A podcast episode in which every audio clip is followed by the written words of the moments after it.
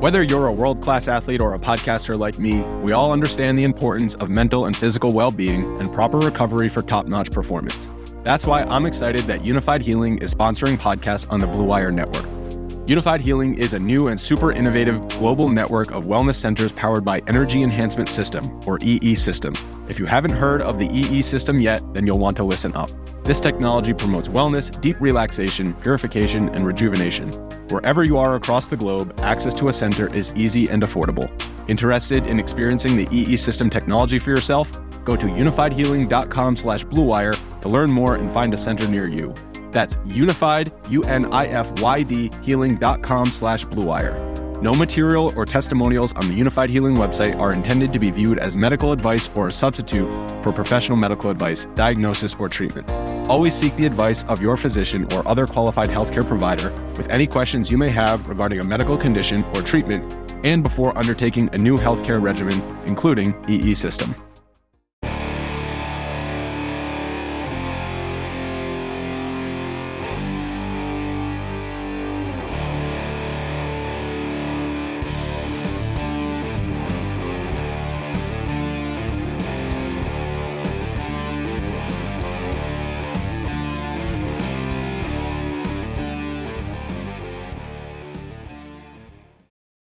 Oh, Here's man, the I- story.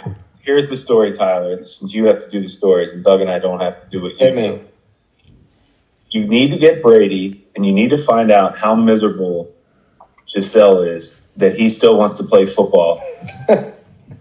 like, I don't think he's ever going to quit because she must be the most miserable person in the world. and that's the question I need answered from Tom Brady. Like, did you do you can't stand her that much? You're going to keep playing football, and you don't need to. That says everything about his life.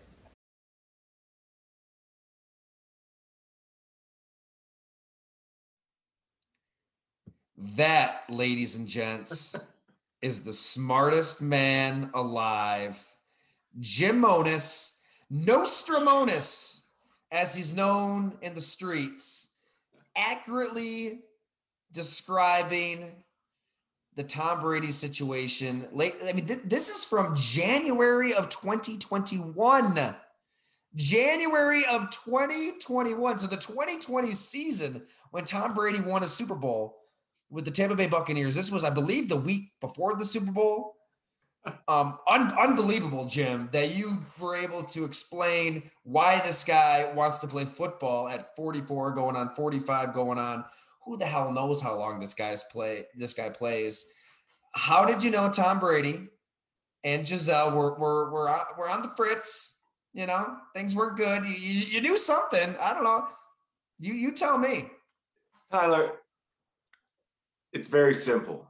I spent a lot of years as a scout driving in my car. And what did I listen to during those long drives was Howard Stern. And Howard Stern had a way of opening my eyes to some things relationship wise that kind of relate to what's going on maybe at jobs and where you could kind of tell that something's just not right. And I was, let's, at the end of the day, I was kind of guessing. I obviously had no idea. I mean, I was just kind of running with it. Like, there has to be some reason he's still playing. So I'm going to go with Stern as my kind of my inspiration for that. But um, I will say it's been getting some pretty good reactions.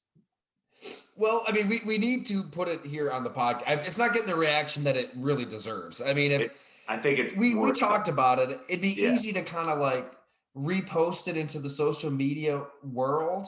But I feel like social media just kind of sucks and everybody's offended by everything that people would kind of take the tone of that clip Yeah, and drop it into you know the Oh. context of something that isn't us on a pod with a beer bullshitting about football and it would it would sound a little callous when obviously you weren't being malignant with your, your analysis of the Tom Brady situation. No, our listen our listeners here on the podcast get that.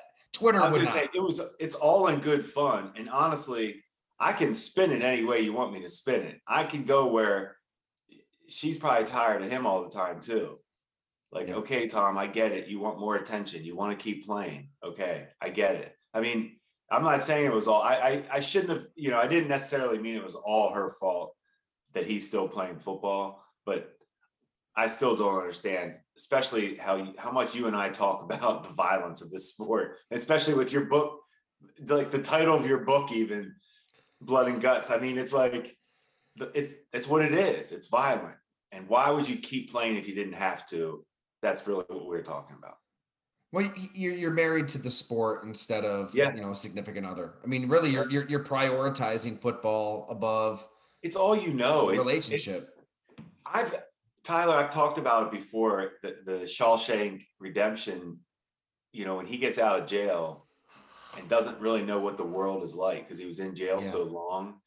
I'm The, telling the you, other inmate there, I forget his name. Yeah, Yeah. you know what I'm talking about. I'm sorry, I kind of yeah, it's good good recall, you- but I honestly can see that with football coaches, they're lifers, and it's all they know, and it can start way back to just when they they go right from playing to coaching, and it's all they know, and it's just not. It's awkward for them not to be training or competing, preparing to win a title. It's it's what they know. Being on the big stage, entertaining. It is an entertainment you know. Yeah.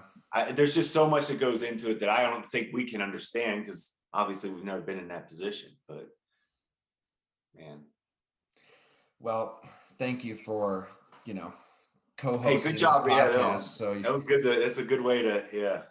we just have to remind everybody, you know, what they get on this show. You you you get Yeah. one hundred percent Yeah. foolproof predictions when Right. it comes to uh, you know football Yeah. and marriage. And It doesn't always trans. It does doesn't always translate. It's like the uh, it doesn't always translate to the uh, Fattey locks of the week. Um, like when I'm giving out the Steelers getting 14 against the Bills. Like so, I don't know everything. I definitely don't know everything. Well, as always, as you alluded there, this podcast is fueled by Fattey Beer Company. so get on into Fattey, baby. You can get as much beer as you want on a Bills game day for 30 bucks, which is a ridiculous deal if you're looking to watch football here in Western New York. But I mean, even if you just, you know, it's family friendly there too, you know, whether it's the Orchard Park location, Hamburg, Kenmore, Ellicottville, Columbus, they're all over the place oh, and they have beer for every every kind of person every kind of beer drinker ipas sours pumpkin beers with this being fall christmas beers will be around the bend so yep see what nick and chris are cooking up for you they are fantastic dudes and it is where you want to be hanging out if you're drinking a beer this time of year right jim I you get a lot of beer knowledge and and and and a lot of gambling knowledge. Chris, Chris has been known to drop a little gambling knowledge too. So Yeah, he does. Oh, Chris DeCesare, he knows what he's talking about. Uh, so the podcast. It's been a while. I guess we should we should also apologize to folks. It's been a little crazy. So Yeah.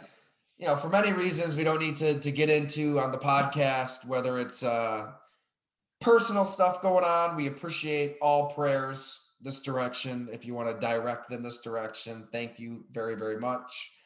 And also professional stuff um, simultaneously going on with the release of my first book, Jim, The Blood and Guts. Like you said, it's out today. It's pretty dang cool to have this book sitting right here. it's just seeing you go through it. It's been pretty cool to see it finally be officially out.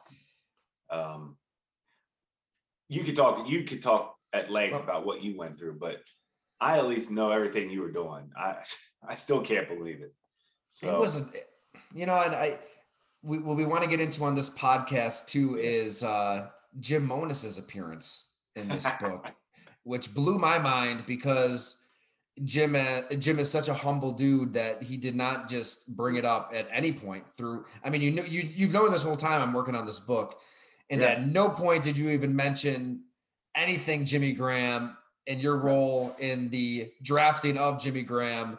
I kind of found out on my own and then brought it to you, and you're like, "Oh yeah, yeah, I, I scouted him." So I want to get into that on the podcast, but you're right. It's been, it, it's just, it's really cool to see it all come together. I'm not gonna lie. I mean, to, to hold the blood and guts and Yeah. um and just to see the final product and you know above all jim the fact that people get to hear and read the stories from these tight ends that i've been hearing for a year now it just brings me joy i can't wait for people to hear what Mike Ditka has to say from back in the day, or Jackie Smith. I mean, his, his unbelievable story, it, it transcends football, how his life gets defined by five and a half seconds. I, I can't imagine any of us trying to deal with that in our everyday lives to Tony Gonzalez, I mean, in Austin, Texas, and how he fought for the tight end position and the evolution of the position and almost went to blows with a Mike Mularkey to Jeremy Shockey in Miami Beach. And he is everything you think. Yeah, you were around Jeremy Shockey. Which yeah. a rare, rare breed. He is. Your stuff with uh, that's the part I can't wait wait to read is Shockey. I, I didn't mean to. I was so the Shockey part is the guy. That is the guy that I don't want to say he was Gronk before Gronk, but you know, we, with the off the field, yeah, it was it was accepted. Hey, it's Shockey. That's how he lives. Like, hey, that's Gronk. It's how he lives. That's how they produce on the field. But man, well, that's a big theme of the book, Jim. I mean, the fact that they, that Jeremy Shockey, he played hard, he lived hard, he partied hard at the U. You know, fights are breaking out. He's in the middle of it. He's giving that team that attitude. He goes to the New York Giants, training camp practice number one. He's rolling around with Brandon Short, throwing absolute haymakers. I mean, they are going at it. And guess what? Jim Fassel loves it. I mean, he wants Shockey to just start fights for the hell of it because he wants his team to play with passion and energy. Um, and oh, by the way, yeah, he's calling Tom Coughlin an asshole. And the next day telling his teammates, hey, First Amendment, America, I can say what I want. And, you know, living it up in New York City.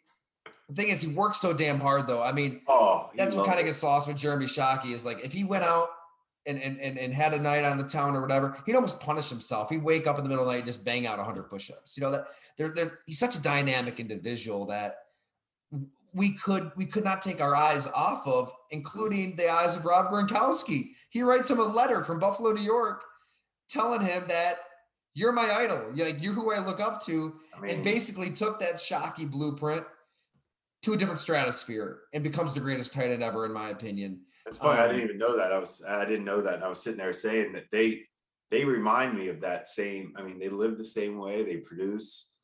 They're a complete player. Can do it all you know, and they they beat their bodies, you know, to beat a bloody pulp. beat their bodies, and that's where you know you can get Tony Gonzalez's opinion of the position, and he he doesn't hide from the fact that it's brutal. He was able to avoid injuries. He was able to kind of take that quick step back and yeah. and basketballify it that way and avoid the killer shots and maybe step out of bounds. And I mean, he, he, his longevity is insane, and he broke every record because he stayed healthy. So. Um, yeah, anyways, I it, it, was so much fun. I mean, it was a passion project in every sense of the word. Um, God, like as we've talked about on here, just I, I just can't thank my wife enough. I mean, her name should be on the, the dang cover of the book. Gina was an unbelievable rock star.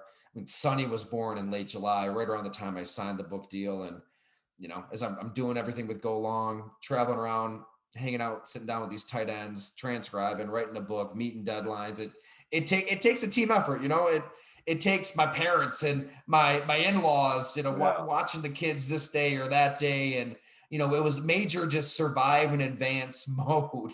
you know, we're we were like the fifth, the plucky 15 seed, you know, trying to upset the number two seed and just keep going through the tournament. Um, but yeah, Gina Gina was unbelievable. And so uh, it's yeah, I I, I just can't I thank everybody enough for for it's, reading the blood and guts, and it, it really makes it all worth it. it. The family friend support is it's just critical for everything. It's critical. So you got that cool right. You, hey, it's cool you mentioned that because that's it is. It takes a team. It takes a team to get that done. And hey, you know what? I, the last point on the book, and, and I can't thank everybody out there enough for for pre-ordering. You know, as early as March, when, when I told everybody I was doing this. Maybe it was April.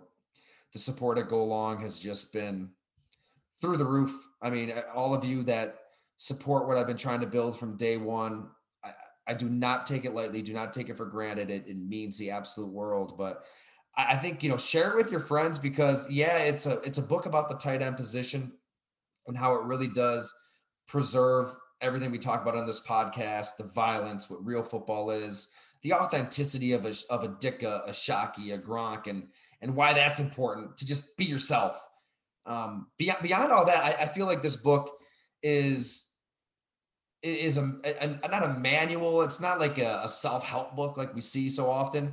It's but it is a book about life, man. I, like this, I mean, yeah. Jackie Smith and the, Tony Gonzalez and Ben Coates and George Kittle, Shannon Sharpe, all these tight ends have some stories that really, I know they made me look in the mirror and examine my life in, in so many ways. You know, Dallas Clark, his, his mom is is dying in his arms in high school. Uh, uh, Jimmy Graham, as you know, basically an orphan. You know, his mom doesn't even want stories him. Of, I know. I know. He's just ejected into a group home with at-risk kids with a rap sheet, and he's fearing for his life every day. It, I feel like it, it hopefully I, I hope people have the same reaction that I did even talking to these guys. It it just helps you want to strive to be a better human being in, in, in so many ways. These conversations. It's um, it just makes me smile that how much in common they live. Like for some reason, they just all kind of live hard. But then I was thinking about it. I I think it's just life in general. Any type of job that it's just like that living hard thing is is not for everybody but there are certain jobs where your profession is so intense that it carries over to off the field as well or off your profession because you're just used to being banging heads competing at the highest levels and you can't almost it's almost like you can't calm down like you go home at night and it's like no i'm ready to go again like yeah. Now what's I'm, I'm going out. Like what's next? Okay, I'm getting up. I'm practicing. Okay, meetings. Okay, let's go out. I'm ready. You, they can't stop. And and it's just it's they all have it in common, but man, their commitment, their love for football is also in common.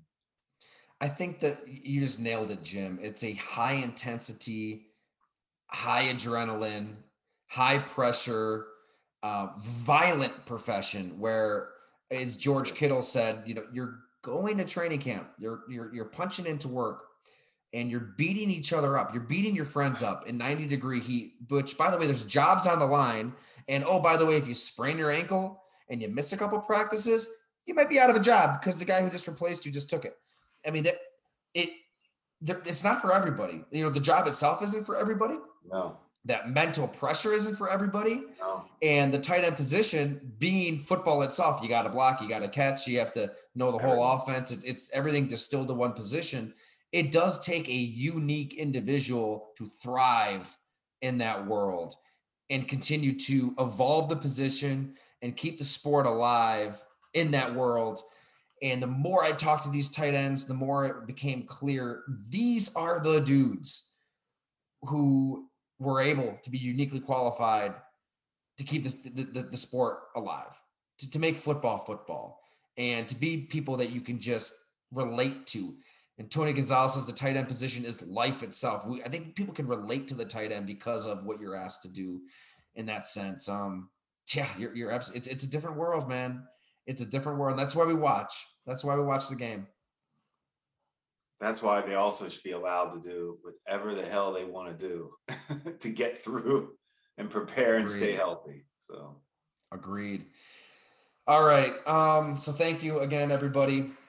Hey, do you want to get right into the Jimmy Graham stuff or do we want to talk about the games? Your call, Jim. How about let's finish with Jimmy Graham? Let's do some games. And let's kind like of finish it. with a good, you know, we'll finish with kind of like how that all some, some funny things about him. But uh uh, yeah, let's talk about. I mean, I know we we don't need to talk about the. I mean, I'll just say this: it's kind of what I talked about last week on the in the STS column on Go Long. But Vegas was telling us that this Buffalo team is the Super Bowl front runner. They believe it. They made him a favorite in KC with a healthy. You know, there was no, nobody injured on KC. You know, Mahomes was healthy. That doesn't happen. And I it's official. Like I thought that was everything. The Bills are they're everything. They really are. I mean, they are everything we've talked about. I see no reason they're not in the Super Bowl. And and hey, look, anybody can win or lose a game against when you're talking about these two quarterbacks. However, we can get, you know, I know we're all probably wanted every week, but wow, who it's just it's just wild to watch. They're definitely on their own It- plane. It's right? it's the like quarterbacks, the teams. It's Buffalo, Kansas. I, I know no knock on Philly. I mean, Philly's undefeated. We can't. I we think can't there's a gap, though. in Philly. No doubt. Uh, this is what I wanted to just say to what you were because the way you were just talking about those two. I actually think they've separated themselves from like I don't I think it's almost like there's a gap forming. Like Burrow and Herbert and Lamar even. But these guys aren't they're not on that level right now. Aaron Rodgers isn't on that level right now. I know you no, I know you're not. but but you know you see my point. Jordan they're- Love, on the other hand. Who'd you say? Sorry, I said Jordan Love. On the other hand. No, we're going to talk about Bailey Zappe. But um, Woo. But what my point is, that's rare. Just when you don't think those guys can get any better, I think they actually are. And the rest of the league is going to have to find. I don't know if they can catch up. You know what, what struck me in talking to Jordan Palmer before this season, and we had like that quarterback roundtable Yeah. up. You know, Jordan Palmer just went out of his way to say like jo- Josh Allen found um, very just minuscule, detailed, microscopic things to improve to his game. Where obviously he's been an MVP candidate, he's been one of the best quarterbacks in the league the last couple seasons, but you know, even in terms of just getting the ball out quicker, you know, he granted he can't just make his arm you know, shorter. He can't become a a six two compact quarterback like Drew Brees to just get it out quick. He is what he is with his long limbs, right? That was one of Kurt Warner Kurt Warner's criticisms. Like he's got these long levers, like it's just harder to get the ball out quickly. But Josh Allen like really worked on his lower body in the offseason and just shifting his hips to where he wants to get them. And maybe maybe his front foot like isn't completely set, but as Jordan Palmer said, it's it's going the right direction and the ball's out.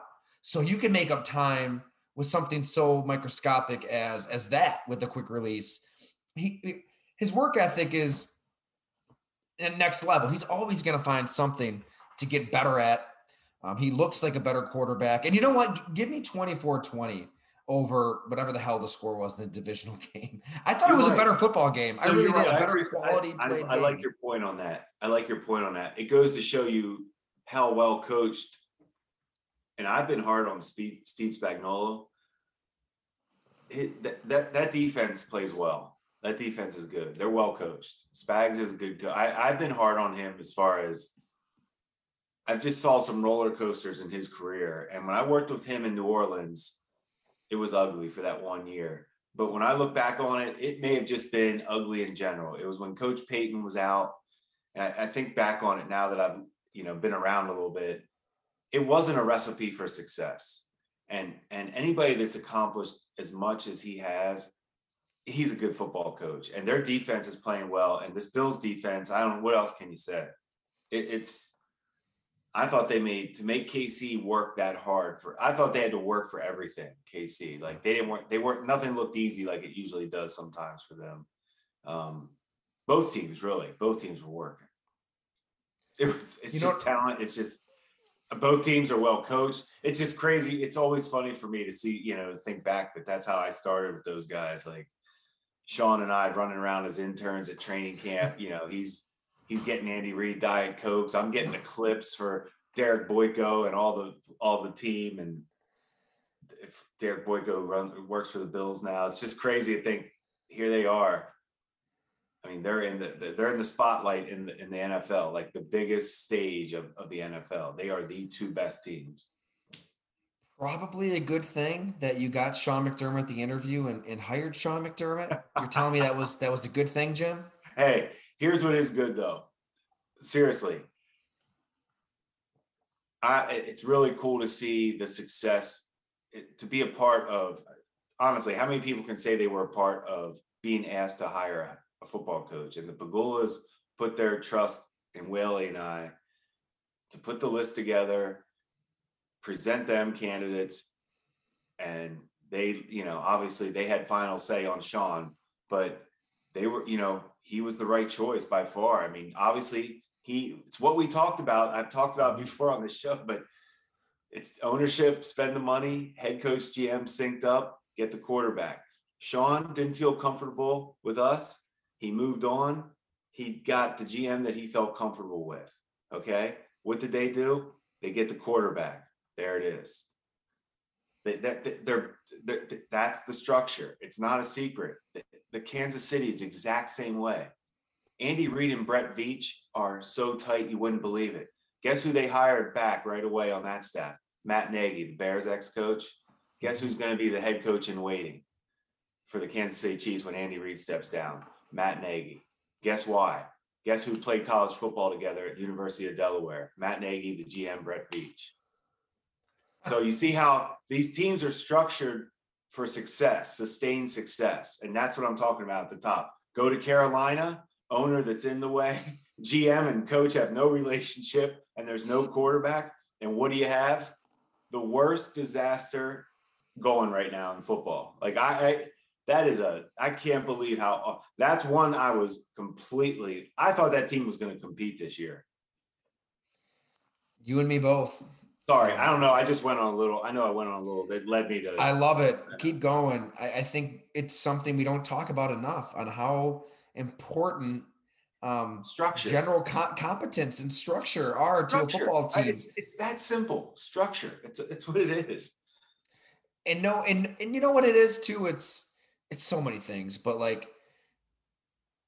again and again, scouts around the league point to a team like the Baltimore Ravens as a gold standard.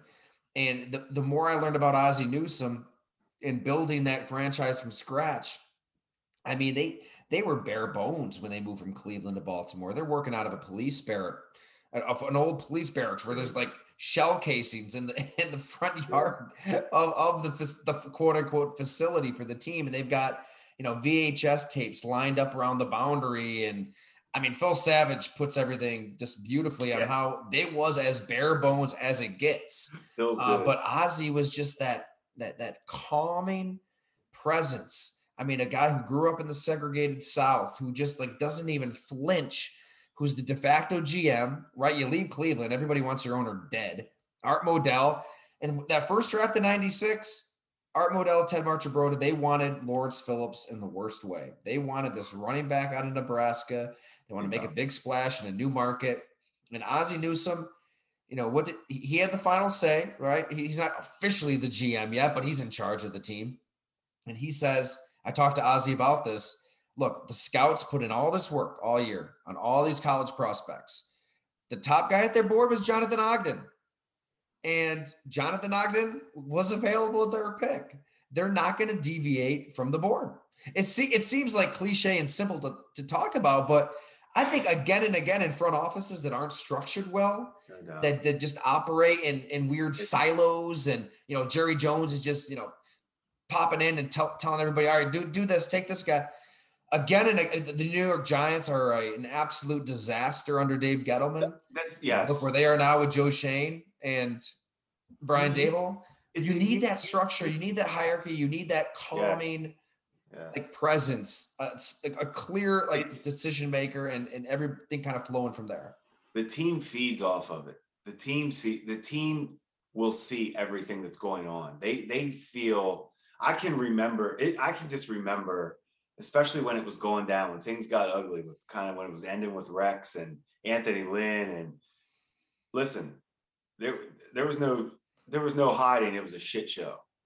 Mm-hmm. Okay, let's call it what it is. And if you're a player and you're looking around and like that's what's going on, that's who's running this show, it that's why it has to be structured. But when but flip it the other way, when they see the continuity and what and the and the and the consistency of the at the top, that's when they fall and, and you're seeing it. To be honest, the Patriots are get you know we we joke around a lot about Belichick not winning without a quarterback, but that team's competing right now. Like there's a they, they still are buying into you know Pittsburgh still trying to compete to you know so it just goes to show like it it just has to be structured right. It has to be. Mm-hmm. also helps when you when you have the quarterback. No, doubt. that's part I of mean, the hey, that's part of the structure. That that's no no doubt. It might be the most important piece. Kind of a segue into New England then, where you do have that structure. Okay. You do have the greatest coach of all time.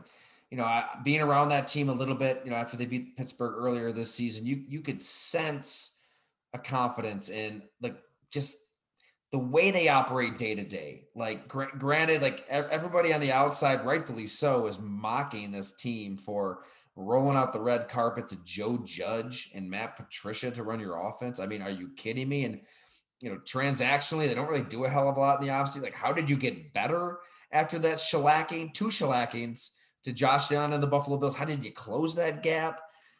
When you, you know, you let JC Jackson walk, well, let's look at the Patriots right now. JC Ja- Jackson can't even get on the field now for the Chargers. He, he was benched. Um, he didn't look good. So they've how here's I'm sorry, I'm all over the place, Jim. No, How so- often have the Patriots like not paid a player and then that player ended up being really, really good? I mean, Gilmore right now for the Colts is, you know, he's in the middle of a really good season, but I can't think of anybody historically who got paid elsewhere post Belichick like and they- continued to be an elite player. Yeah. No, that's a good one. You're right. I can't think of anybody off top. But the system that they have there, there is something to that. You know, I don't think we should just crown the Patriots, but the fact that they're competitive and they're winning Well- games and they're doing it with a third string quarterback that you want to get into here, it speaks volumes to Wait. that competency that you're hitting on. Well, I was just laughing thinking about, but how many of the coaches that have left there for head jobs have done? How have they done? Well, that that's I mean that's why Belichick is rare, right? That's what I'm you, saying. you can't I you can't replicate it. You can't you can't take it can't- somewhere else. You You just can't can't. He and Brady are he and Brady are elite at their profession, and to say you need one over the other, I'm always going to pick the quarterback. Okay, but it doesn't mean the other one isn't elite at his. You know, it just they had to. He, they're the two best. Anyway, they were the two best because Brady's not the best anymore after what we those two guys. Grumbling go- about Mac okay, we're gonna go to Jones and the team not being on the same page here. I, I'm sure you saw that. Wait, sorry, I talked over you on that. I'm just gr- grumblings, you know, that Mac Jones and the team maybe aren't So seeing eye to eye as what- as uh, Mr. Zappe zaps defenses. So of course we talk about study the stats. So I see the big game, you know, but I didn't. I kind of had red zone. Kind of wasn't really watching, paying attention real close. So you see the stats. So I'm like, all right, let's see what he did. You know, I was just trying to.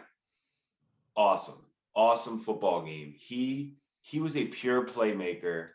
He scored better for me than Mac Jones. I've done all Mac Jones's games. He had a better one game score than Mac Jones has ever had. Now it's one game. It's one game. And I the first thing I was thinking about, could it be a Jeremy Lin, you know, coming in, putting up 50, you know, whatever it is. But I don't, this guy, there is, let's think about him in college. He has that like, he has a playmaking ability to him without a big skill set, if that makes sense. There's not a big arm. He's not, he's not the fastest, but he's all of it works. Um, he knows how to play the position, is what I'm saying.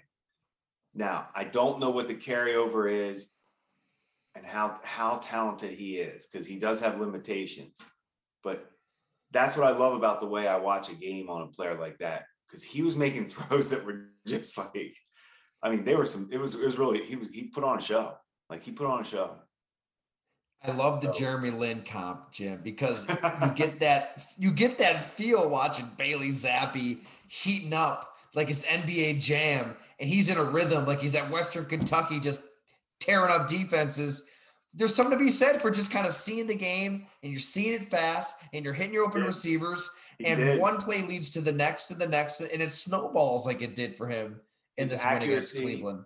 accuracy in the red zone. He made some throws that were, I mean, it, it required like, I mean, it was awkward angles. He was torquing his body. I mean, he was seriously, it was eye opening. Like I said, now it's a matter of that's the hardest thing. It's what separates people. How do you do it every week?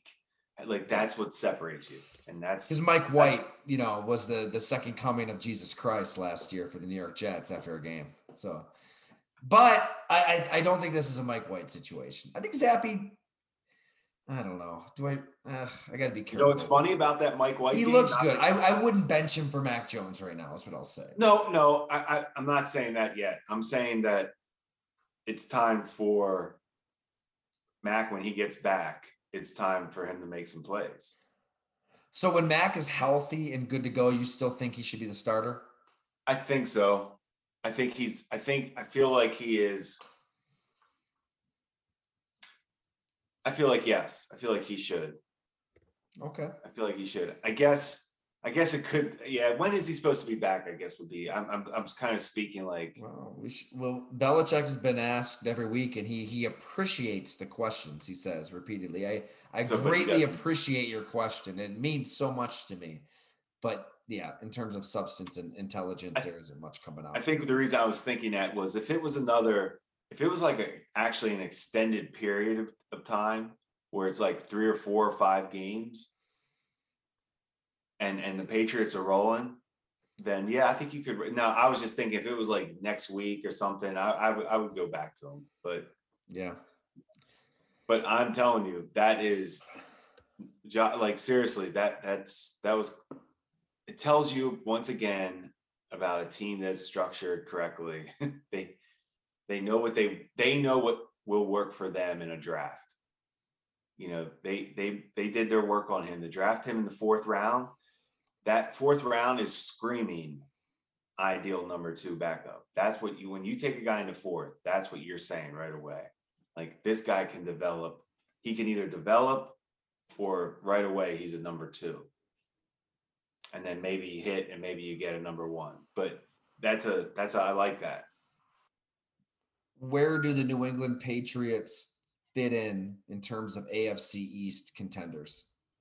I just I still got to see. I still don't buy into this. The Mac Jones Zappe good enough. I just the, the level, the gap right now in the quarterback play. The Jets, the Jets are fascinating to me because I still think Zach Wilson does not look good to me. But they, Joe Douglas, the GM there, we've talked about him before. I told, I think the Jets have some talent. There's some talent on that football team. I still don't know if Zach Wilson's any good. And the Miami, that Dolphins team has turned into a I mean, the Tua injury kind of torpedoed it, their tough. season at this point, Tough. anyways. I mean, here they are in first place, and Mike McDaniel's changing everything there. And and There's no easy games. There's officially though for the Bills. There there are no easy games in the AFC East. that's a good point. I mean, New England is, is going to still try to, I guess, do Oh, what they oh, did last year. I don't know if it will work. They want to run the ball north and south 40, 45 times a game. And it's And- it's been working lately. You know what? I want to take that. I don't like the way I said that about easy games because there are really no such thing as easy games. I, I meant basically all these teams are good. Like they're not in a rebuild. They're not in a, you know, they, these teams are competitive, really good football teams. Yeah. Like that might be just a little missing something still, mainly quarterback. But you know, that's really, I mean, that's the gap. Yeah. That's the gap that the Bills have because he is that good. I, I, I have a hard time seeing Buffalo get moved off of that top seed. It's it's early. There's a lot of games. Anything can happen. Injuries and I mean they got into a slump last year. They they hit a rut last year.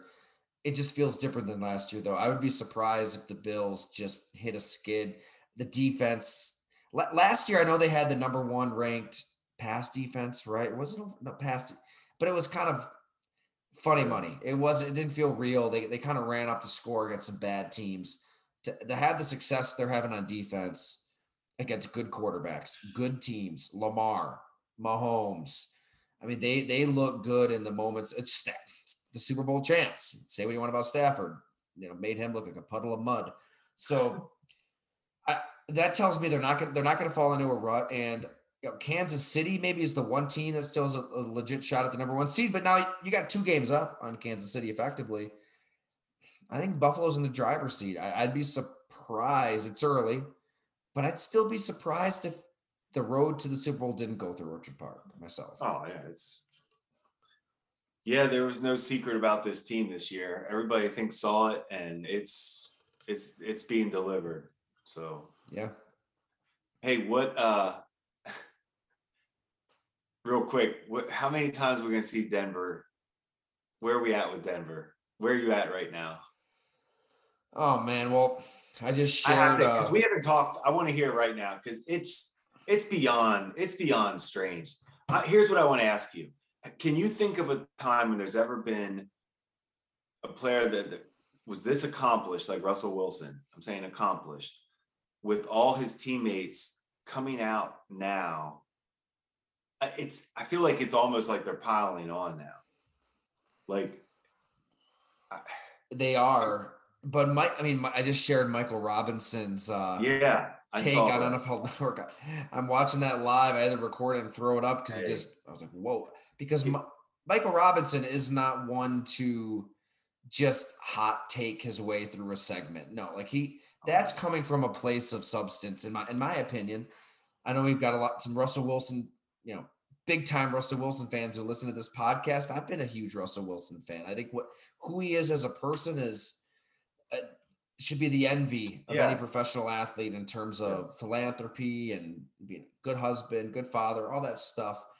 Um, but there are so many layers to him, and there is a phoniness there that we've all kind of seen that's odd and strange. The, I mean, the, I mean, where, where do you even where do you even want to begin? The subway commercial I don't know. The uh Mr. Unlimited video that he put out that was it's it's just it's it's it's it's corny, it's weird. And then when you hear Marshawn Lynch and Richard Sherman, okay. you know, riffing on how they have they have to go through a publicist to talk to Russell. If that's true, that's insane. That's insane.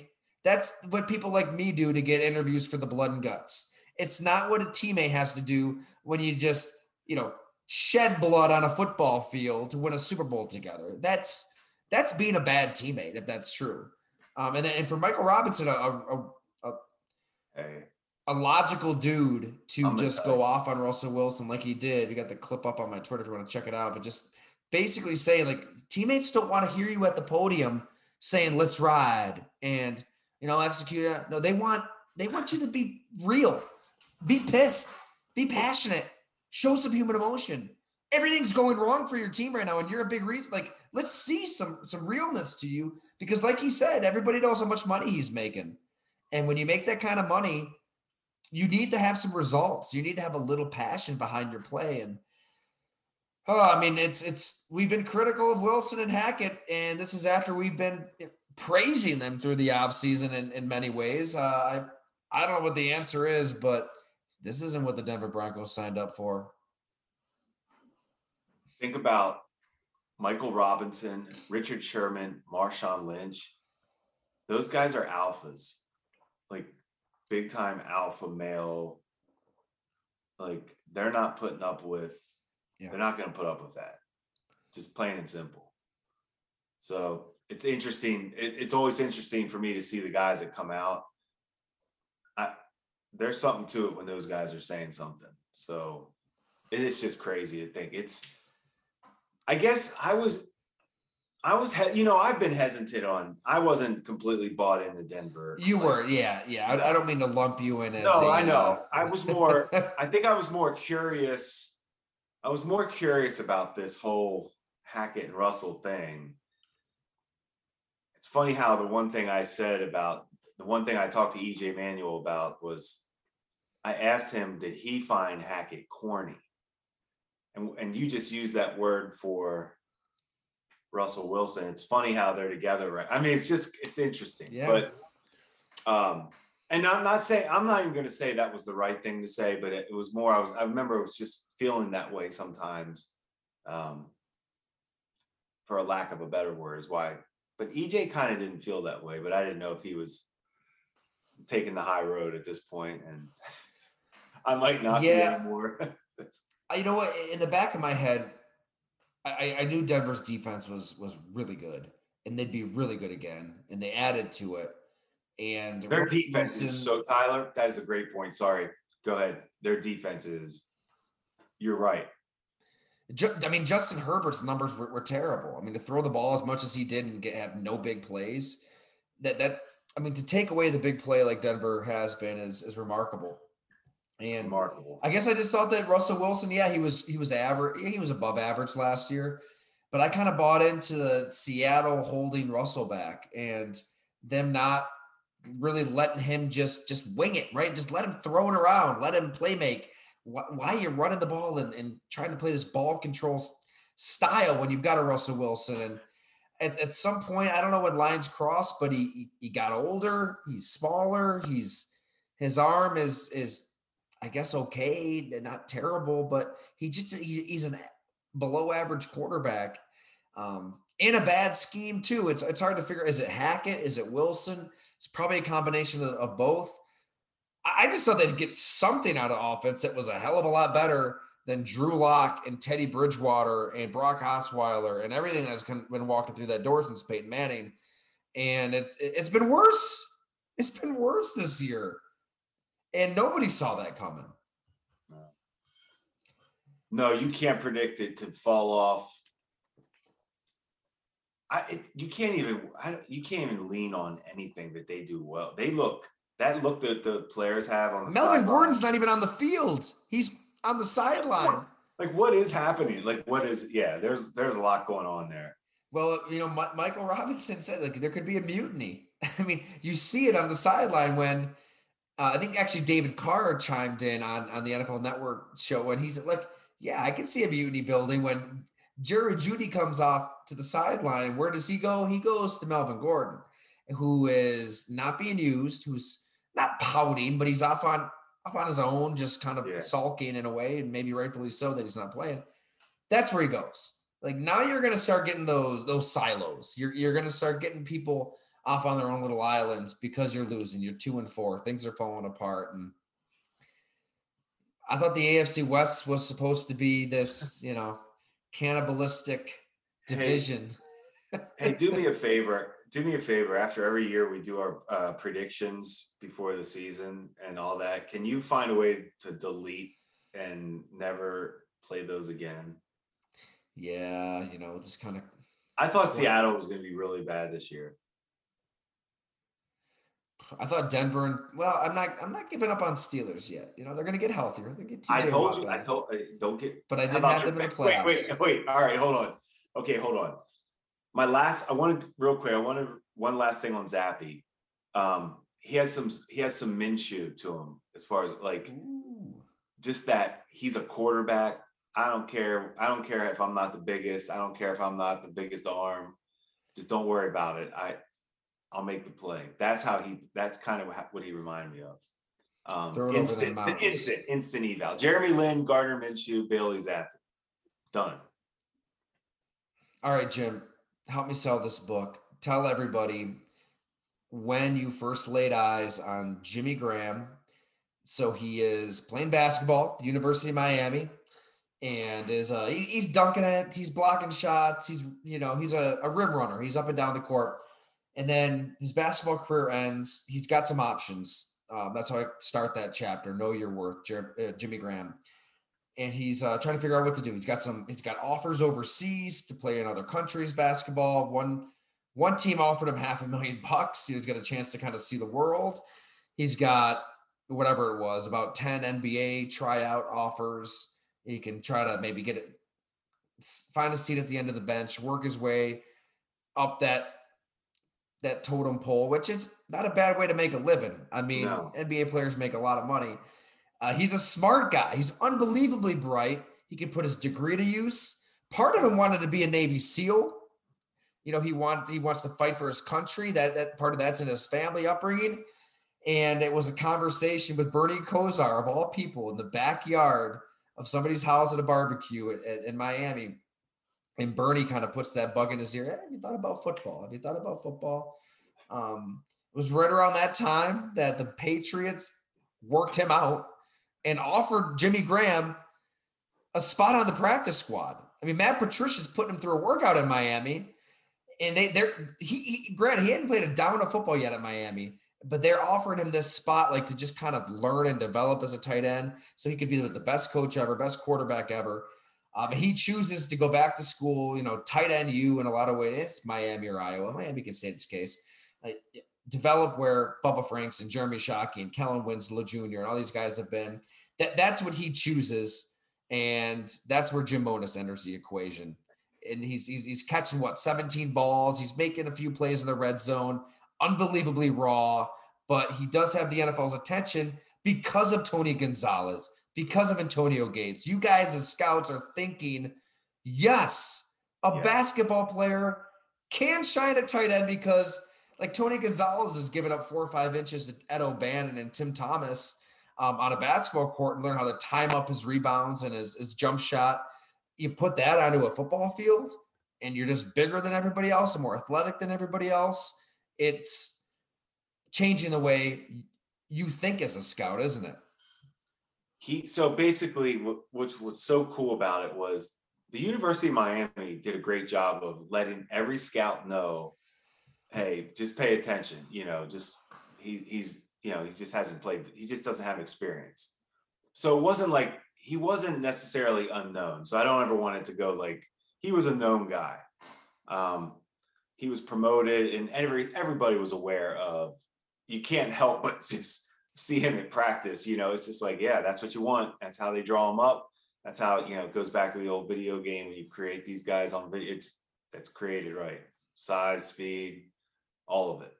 Okay so then you watch the tape and it's just very robotic is the word i always said with jimmy at first. He just wasn't fluid with his routes. He was counting his steps. It just didn't look natural. On. I mean, but that's natural. I mean, that's okay.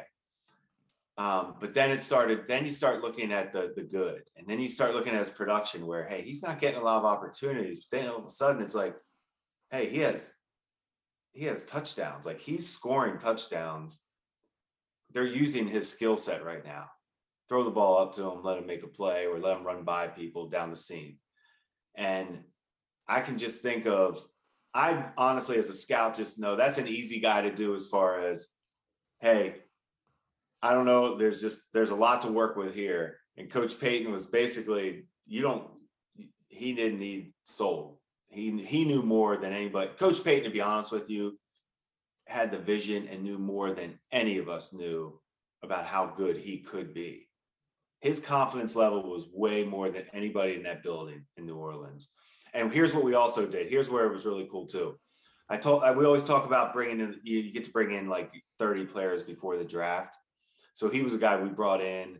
Um, they always let the scouts kind of pick, hey, you guys get two or three to come in. And I can remember definitely let's have Jim, definitely wanted Jimmy coming in because I knew that I just it was like a it was awesome. I just remember we were eating voodoo barbecue down there in New Orleans and like I just think back on all that, and we just talk basketball so much, which is in the book. But at that time, but we just it was always it was just crazy to think, and then we draft him, and then he goes to the like one of the greatest quarterbacks and head coach combinations you could ever.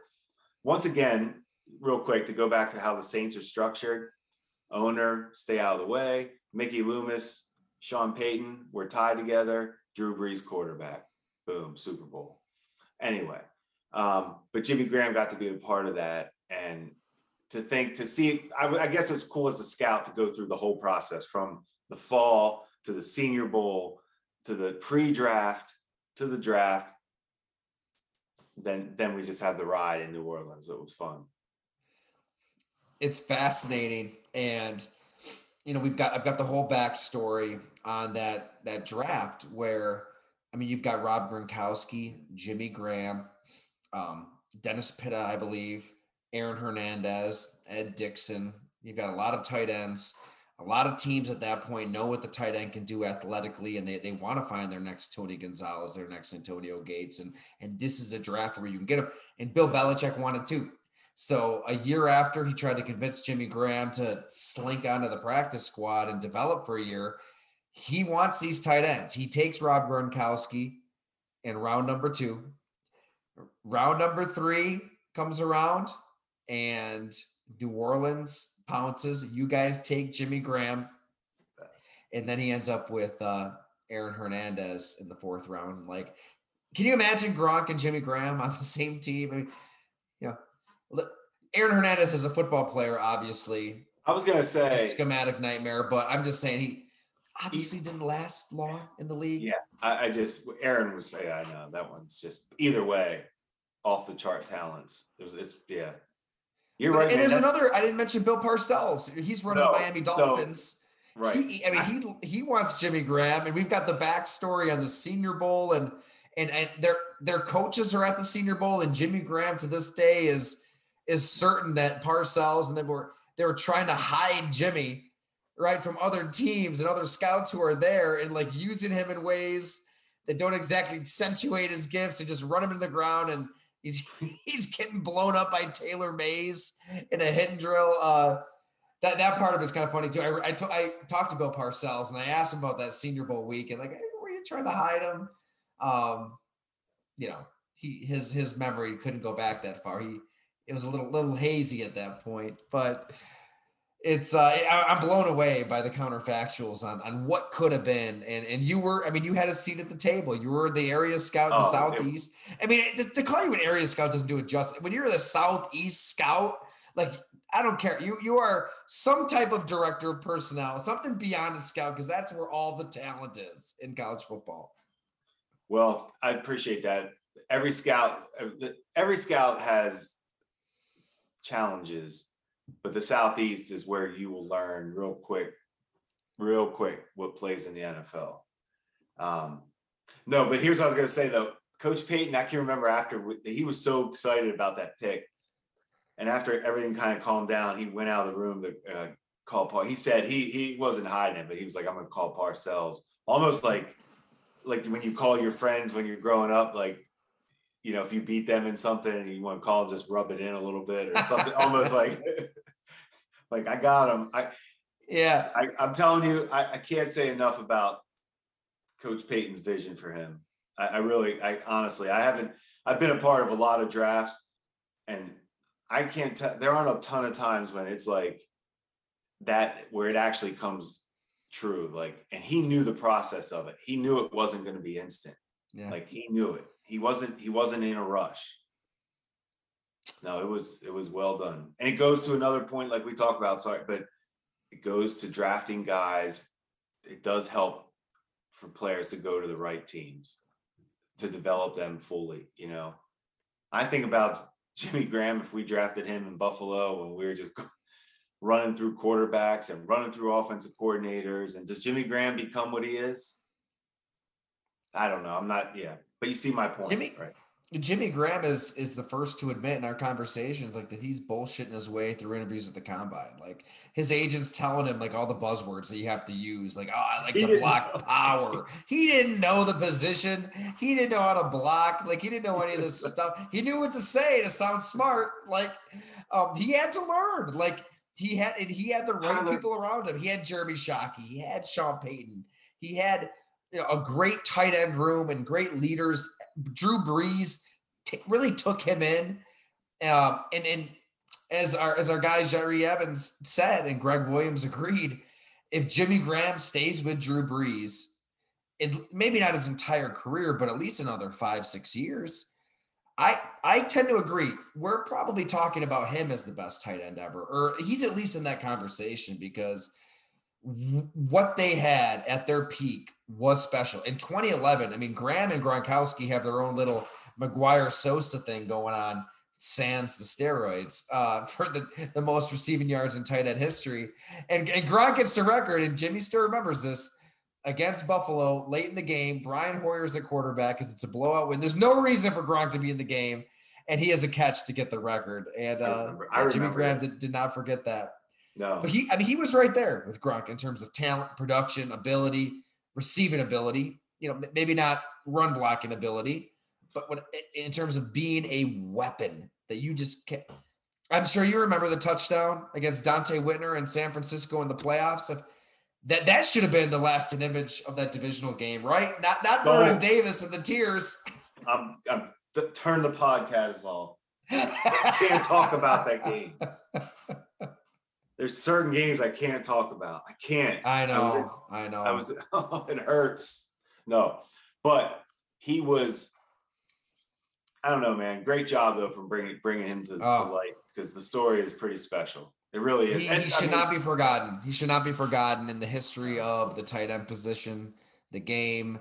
Um, Amazon, Barnes and Noble, Indie Books, wherever you get your books. I, I cannot thank you enough for buying the blood and guts. It means so much to me, our family, Jim, everybody.